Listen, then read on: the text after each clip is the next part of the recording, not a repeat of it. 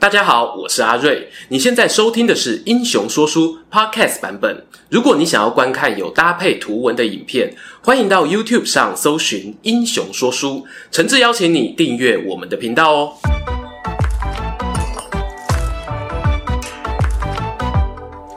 Hello，英雄说书的观众朋友，你们好，我是说书人阿瑞，替大家带来精彩的英雄故事。这个月啊，公共电视台呢推出一部以台湾战后初期为背景的时代剧《茶金》，或许哦是延续前阵子的斯卡罗热潮，有不少观众呢对《茶金》所要讲述的那个历史时空产生兴趣。进而呢展开讨论，于是啊我就在社群平台上看到一个关键字：四万换一元。这指的是呢公元一九四九年六月中啊台湾省政府实施的币制改革，将原有的台币呢以四万比一兑换率换成新台币的事件。在《茶金》电视剧中的女主角，我就是经历了这场事件，看到父亲的茶叶王国受到打击，才决定投入家族事业帮忙。哎嘿，问题就来喽！很多网友好奇呀、啊，超过半个世纪以前的币制改革，真的是让那些茶商或者民生经济重创的主因吗？四万换一元这么悬殊的新旧币值兑换率又是怎么发生？由谁主导的呢？别担心哦，今天影片不会爆雷，我就从台湾战后初期经济史的角度陪大家聊聊这段故事。话说在前头啊，阿瑞本身呢并非经济背景出身，以前求学时代的课本哦，更是不敢对这个事件琢磨太多。本片脚本能够完成呢，要特别感谢留美的经济学博士，后来也任教于台大经济系的吴聪敏教授。他在国史馆学术集刊中呢，曾刊登一篇文章。关于台湾战后的恶性物价膨胀，提供我这个门外汉呢非常完整的解析啊，连结我一样放在下方说明栏。相信哦，透过这则文章的数据回顾，在半个世纪后的今天呢，能够帮我们得到一些过去学校课本上来不及提到的启发。关于为什么一九四九年台湾省政府要实施币制改革呢？维基百科有提出三种说法。第一种呢是官方说法，前一年呐、啊、上海发生金融危机，导致呢法币大幅贬值，造成台湾物价飞升。第二种是呢上海金融危机时，时任经济管制委员的蒋经国以公权力强制固定台币与法币的汇率，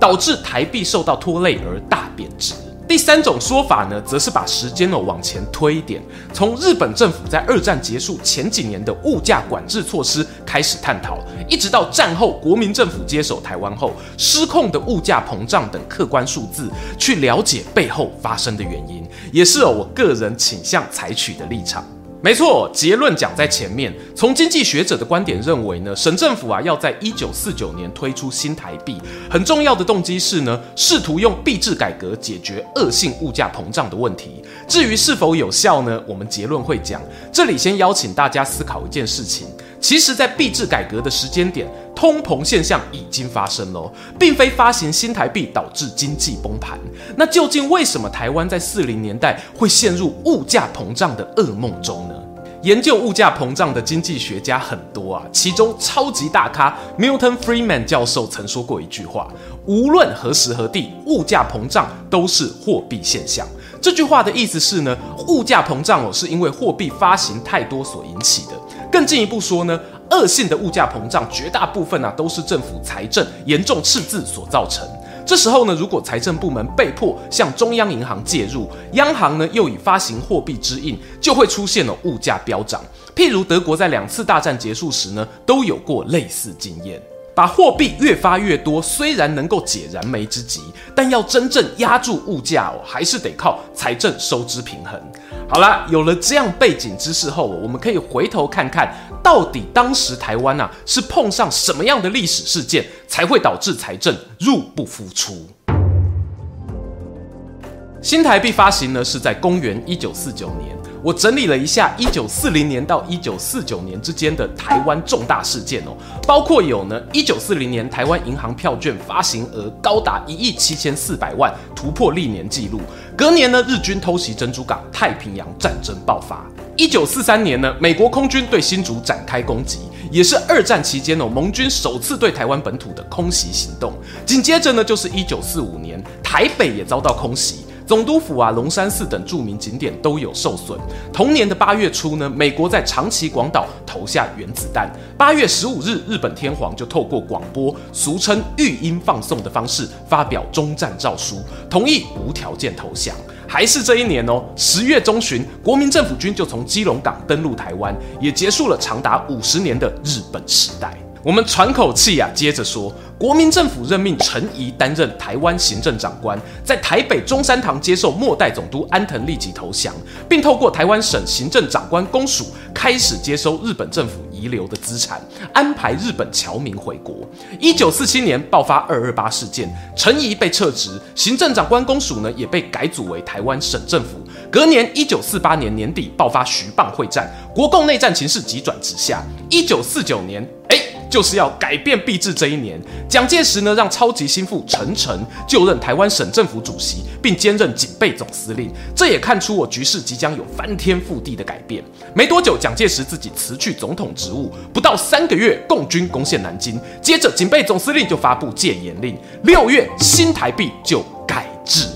复习完将近十年的大事件啊，我们来看一下这张图哦。这是吴聪敏、高英芬两位学者前辈整理出来，公元一九四二年到一九五二年期间，货币发行净额与趸售物价指数的变动。还记得我前面讲到，新台币发行呢是要解决物价膨胀，而物价膨胀又与货币发行提升息息相关。图中有个现象是呢，一九四五到一九四九年间这段国民政府主政期间哦，物价指数与货币供给是亦步亦趋的上升。答案是啊，神奇喽！在一九四二年到一九四五年间，虽然货币供给已经在飙了，可是物价指数却能相对持平。这当然不是什么魔法，而是日本总督府在卢沟桥事件后，有对台湾实施各种物价管制。譬如暴力取缔令、物品贩卖价格取缔规则等等，而在一九四五年日本投降后，物价管制政策瓦解，你就会看见哦，图上的趸售物价指数，噗一下飞升到市场均衡水准了。于是啊，我们至少可以得到一个结论哦，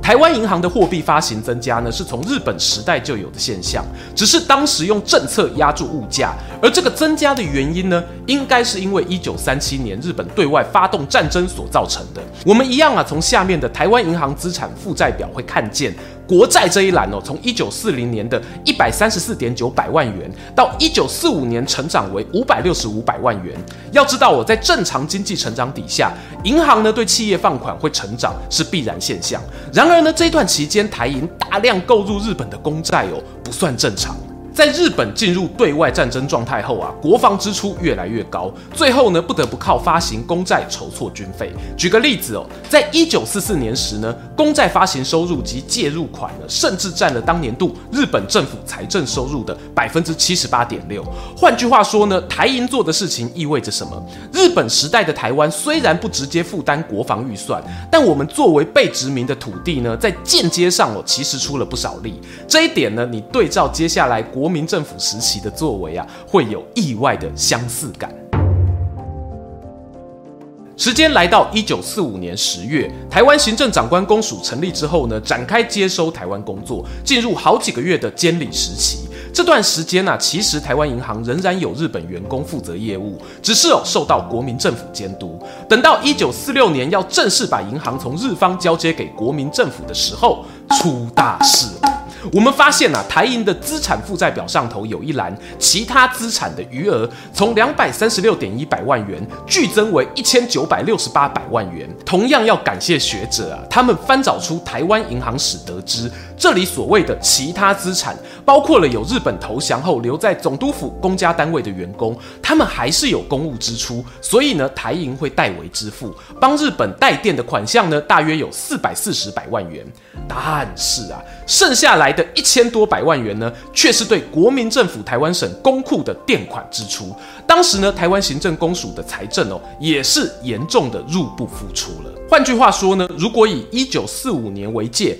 往前看哦，台湾银行在日本时代要间接负担对外战争的国防；往后看呢，进入国民政府时代后，同样啊要帮忙扛国共内战的压力。只能说一刻都不得闲呐。除了帮公库的代垫款外，台银还有一个项目呢，也很值得注意，那就是在一九四五年过后大幅改变的放款对象。日本时代呢，它主要放款哦，以民营企业为主。战后开始呢，则超过九成以上都是公营企业。造成这现象的原因之一就是呢，很多日本人所经营的会社，在国民政府接收时呢，大都被收归为国有。最经典的案例啊，大概就是台糖。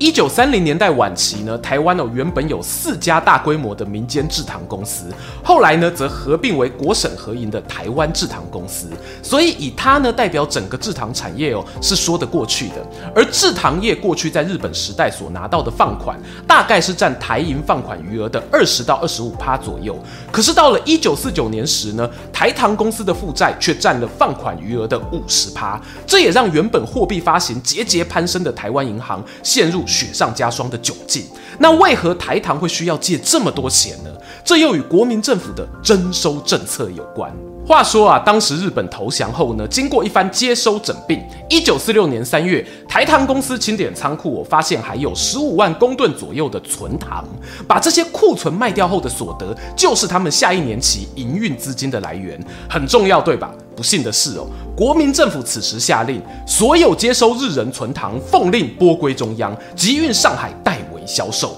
大家听到代为销售，应该会想，那卖完的钱是不是要还给台糖呢？拍谢哦，隔没多久就爆发二二八事件。当时二二八处理委员会呢，对中央提出的三十二条处理大纲中，有一条就提到，希望送予中央食堂一十五万吨，要求中央依实估价拨归台湾省。意思是呢，那些被征收的糖啊，形同上缴朝廷，是台湾士绅们卑微的恳求政府，能不能把这些东西还给市井小民呢？后来蒋介石在一九四七年哦，有批准把当时出售所得的一半划归回台糖公司，但批准的同时呢，台湾物价已经开始起飞，所以台糖实际所得啊，恐怕是远低于一半的价值。更艰困的是呢，除了十五万吨的捐献外哦，台糖后续卖往上海的糖几乎占了他们全年生产量的八成，而且政府呢也规定这些糖的售价必须低于市价，以协助稳定物价政策。以上种种呢，都是让台糖必须大量借债的原因。当财政哦已经有了困境，接下来压垮台湾经济的最后一根稻草，大概就是政府的货币政策了。比新台币发行还要早一年，公元一九四八年八月十九日，国民政府啊就在上海宣布财政紧急处分令，发行金圆券取代法定货币，这就是所谓的八一九币制改革。八一九改革呢有两个重点哦。其一是禁止人民持有金银外汇，必须啊交由台湾银行统一收兑。这个部分呢，本支影片哦暂时不讨论。另外一个重点呢，就是省政府规定新发行的金圆券与台币的汇率是固定的，固定的，固固定定定。听到这啊，相信很多观众数字敏感度比阿瑞强，心里一定紧大作。在八一九之前呢，台币对中国那边的法定货币汇率是由省政府做机动调整的。但由于台湾社会相对稳定，中国本土内战不息，所以法币的贬值速度啊远高于台币。在八一九前夕呢，一块钱台币可以换一千六百三十五元法币。金圆券推出后，国民政府宣布三百万法币可以换一元的金圆券。有没有四万换一块算什么？上海跟你玩三百万换一块啊！这先后啊，这个汇率被固定下来后呢，会发生什么事情？除非有社会大众预期台湾与上海两地有同样的物价膨胀率，否则就会出现套利的行为。于是，在八一九过后，上海的热钱呢大笔灌进台湾，九月、十月两个月合计汇入超过十一万两千百万元，汇出的金额呢只有汇入的十分之一左右，而大量的汇入呢，则会对台银货币发行量产生压力。诶，又复习一次前面我们讲到的，物价通膨是一种货币现象，货币供给上升呢，连带着会使物价受影响。后来，尽管国民政府发现苗头不对啊，赶快恢复机动汇率调整，但紧接而来的局面呢，已经不是他们能掌控的了。一九四九年一月，北平沦陷，台湾出现了大量的疏散应变汇款，简称逃难资金。一九四八年十一月和十二月两个月涌进的款项哦，比刚刚说的上海热钱还要多，也有越来越多中央政府机构搬迁到台湾岛，台银呢还得肩负起放款给这些部门的任务。终于啊，台湾的物价炸弹也引爆了。一九四九年六月，省政府推出了传说中的四万换一元的币制改革方案。那这个改革到底有没有用呢？话说啊，发行新台币之后呢，省政府其实也同步推动了优利存款、黄金储蓄等政策，确实呢有把原本居高不下的物价成长率从五十七趴压低到九趴左右。但是啊，有个数字呢却透露隐忧，那就是新台币的发行数量，简称印钞票的速度压不下来。从六月改革后到十二月，短短半年间哦，发行量增加了一百六十百万元。隔年，一九五零年，美国杜鲁门总统呢更宣布不会介入国共内战，这让当时台湾的国民政府面临空前的压力。如果国防预算在飙高哦，财政赤字更恶化，难道要我发行新新台币吗？在这个 moment，这个洗干，世事的变化就是如此奇妙。这一年六月爆发的韩战啊，可说是完全扭转了台湾的命运。本来说好不介入内战的美国，派出第七舰队巡航台湾海峡，更加码提供哦国民政府军事与经济上的援助。关于美元的故事呢，值得未来啊再拍一支影片慢慢聊。这里呢就以数据做个比较。一九五一年时呢，如果扣掉美国的军事与经济援助，财政部统计各级政府支出净额对 GDP 的比率是十八点二五趴，加上美元援助后呢，比率上升到了三十二点七二趴。一九五五年刚签完中美共同防御条约，那一年哦，更是来到了四十五点六一趴。因此呢，就我个人解读，新台币的货币改革哦，只能说是一个治标拖延时间的手段。等到美国进场援助后呢，才让台湾恶性物价膨胀的问题得到根本性的解决。又到了结论时间啊！我们知道了同一个历史事件在不同立场的解读下会产生不同的意义。今天呢，特别选择一九四零年到一九四九年这段期间，跟大家分享币制改革前后的故事。我觉得很适合拿来观察台湾岛屿上两个政府的不同施政方针。日本政府作为一个殖民者，刚取得台湾的时候呢，国内财政状况较佳，所以会有较多的资源从本土流向台湾。反之呢，当他们进入战争状态后，财政赤字严重哦，自然就会设法从殖民地榨取资源，譬如要求台湾银行承购日本公债，就是最好的例子。同样的道理，当国民政府一九四五年刚刚入手台湾时呢，也有出现类似于日本的做法。当时中央政府还在中国内地，所以资源会从哪边运到哪边呢？这个大家完全可以体会。透过帮省政府代垫款项，还有征收台糖的物资等方式，让原本刚经历完日本战末困境的台银几乎没有喘息的空间，而台湾人民啊，更是感受到无比的痛苦。这个痛苦哦，会形成记忆。举个例子哦，我们这辈的人说到投资呢，大概会想到股票、基金；但往上一两辈的人呢，讲到投资，就对黄金情有独钟。这是为什么呢？因为他们记忆中啊，还留有对于战乱动荡所带来的物价噩梦啊。父母都有教子女哦，打仗的时候黄金不会背叛你。而这样的记忆呢，其实也象征着一部分台湾人民过去所经验过的血泪历史。我常对观众说啊，一百个人就有一百种不同的记忆，尊重彼此的记忆是让这社会开始沟通对话最重要的事情。我们不要急着跟别人说你是错的，下次呢，不妨试着讲我的记忆好像跟你不一样。没错，有些时候呢，记忆会与寄存史料产生矛盾，透过爬书分析史料可以产生知识，知识呢固然有很高的视角，帮助俯瞰历史长河。但记忆呢，则是河道中哦每一滴珍贵的水滴。如果失去了对记忆的包容，那你得到的呢，也不过是干枯的河床。回到影片的开头，《茶金》这部电视剧呢，借由四万换一元的事件，讲述一则属于创作者想说的故事。故事本身是虚构的啦，虽然有一些桥段和我想的不一样，但我很开心哦。台湾呢，是一个能让人勇敢说出自己回忆的地方。